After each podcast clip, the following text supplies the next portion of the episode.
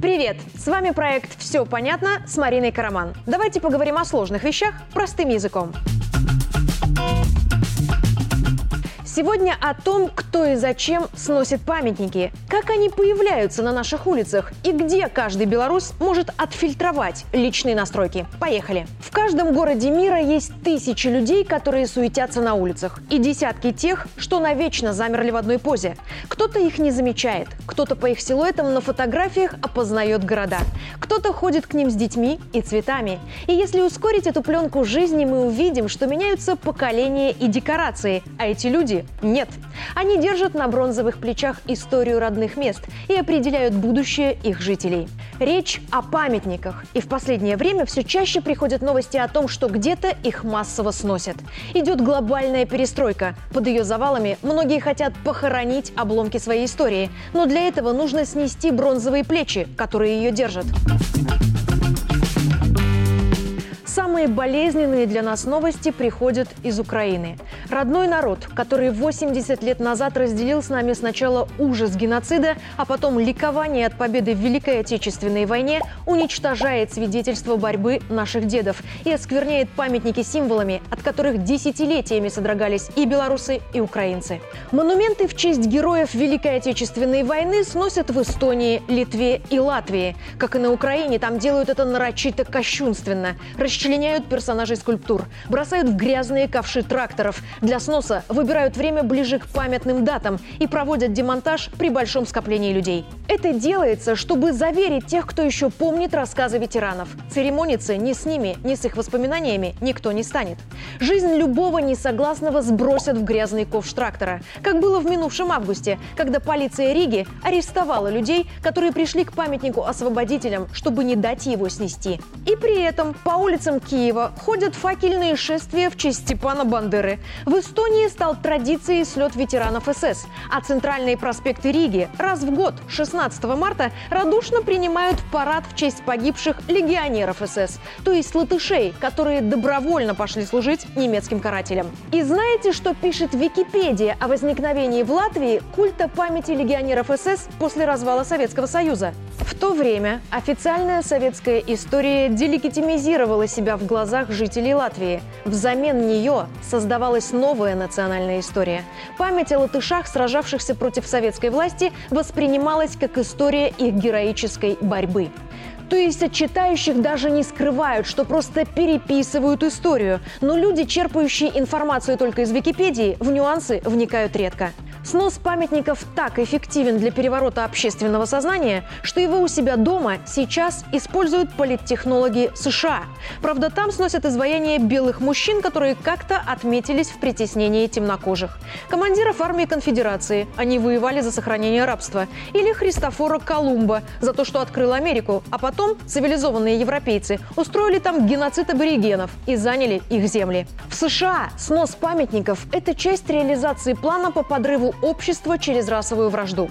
Авторы этого плана накаляют атмосферу в стране и формируют группу агрессивных, неприкасаемых людей, которых всегда можно использовать как оружие в своих интересах. Снос памятников советским героям Второй мировой войны в Европе – это реализация плана по возрождению нацизма. Нацизм – одна из немногих идеологий, способных погасить в человеке убеждение о неприкосновенности жизни. Потому истинные приверженцы этой идеологии готовы воевать насмерть, и врагам могут выбрать по национальному признаку. А чтобы ни у кого не возникало сомнений в правильности такого подхода, нужно уничтожить все свидетельства реальной истории нации мишени и написать новую, где она не спаситель, а палач. Палачей не принято жалеть.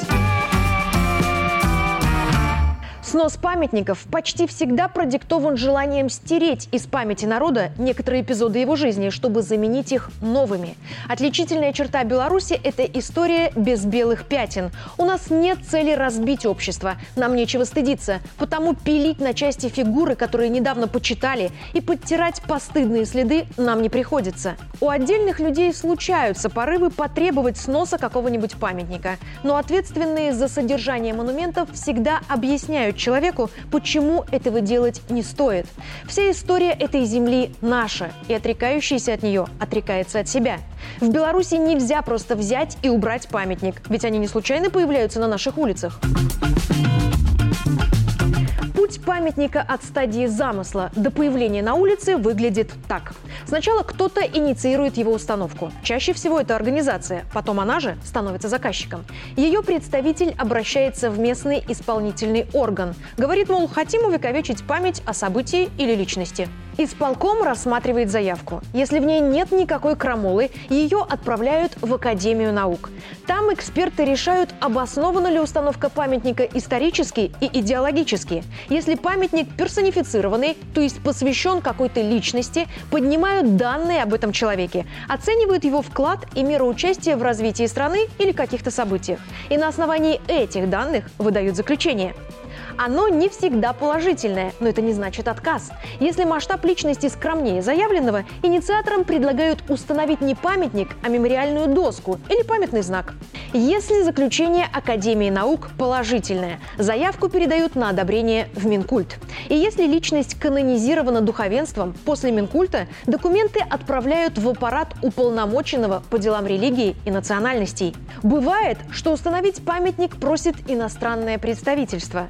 Тогда проект согласовывают еще и с МИДом. Например, посольство Молдовы просило Минск установить бюст Ивана Солтеса. Согласовали и установили. На пересечении Солтеса и Ваупшасова. Или памятник Симону Боливару. Дар правительства Венесуэлы нашей стране. Это поддержка внешнеполитических связей и часто возможность установить памятник важной для нас личности в дружественном государстве.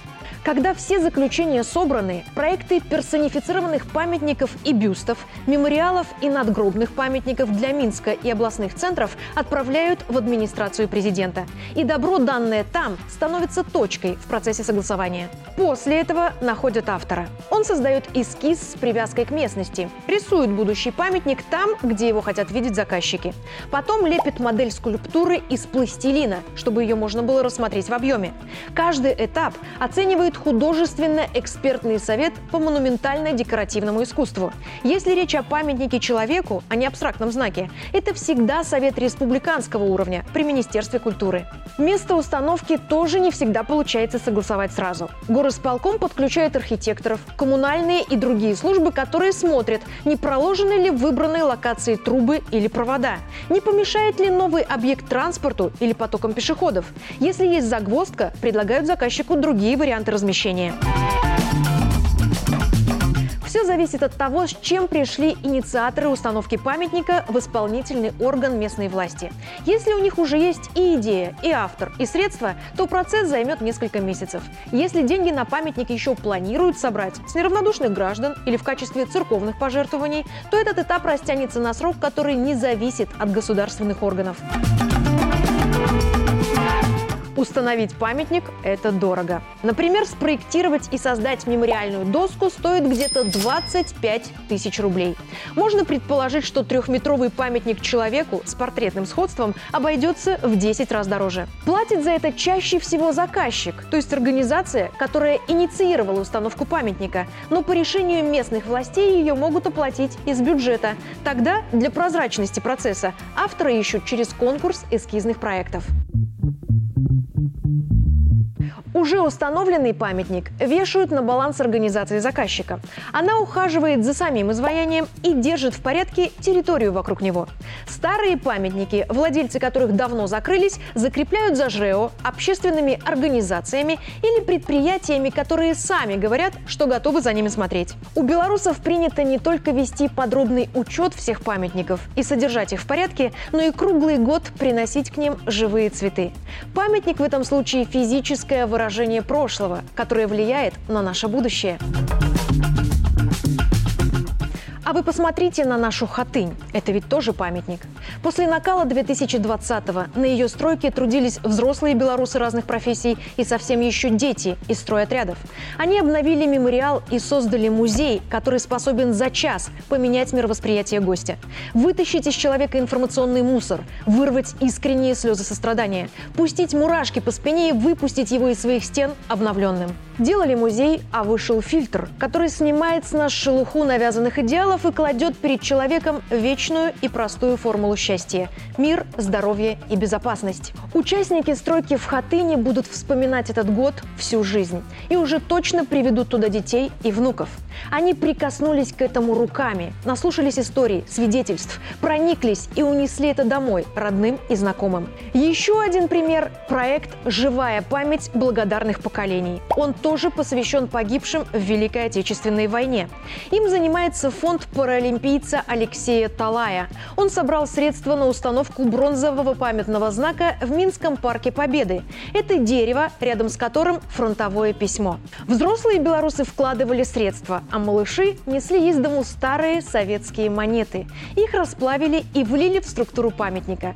В этом году такой же монумент установят в Бресте, затем в Москве. И города-герои той страшной войны соединит треугольник фронтового письма, какие писали наши деды нашим бабушкам. Эти кусочки памяти, генетической в том числе, никогда не позволят нам распилить на куски обелиск Победы или изувечить надгробие солдата свастикой, а значит не дадут нам забыть свою историю и уберегут от ее повторения. Помнить, что покой в стране не безусловная данность, а чья-то заслуга. Что дети растут в убеждениях своих родителей. Что в наших силах вложить в новое поколение то, что когда-то вложили в нас – военные фильмы, песни, поездки к могиле неизвестного солдата. Что мир очень хрупкая вещь, а информация – это оружие массового поражения. И его всегда запускают задолго до первых снарядов. Что те, кто забывает свою историю, обязательно ее повторят. Вот чтобы не забыть, у нас есть памятники. От слова «память». Я Марина Караман, и о чем кричат мемориалы Беларуси, мы разобрались. Все понятно? До встречи!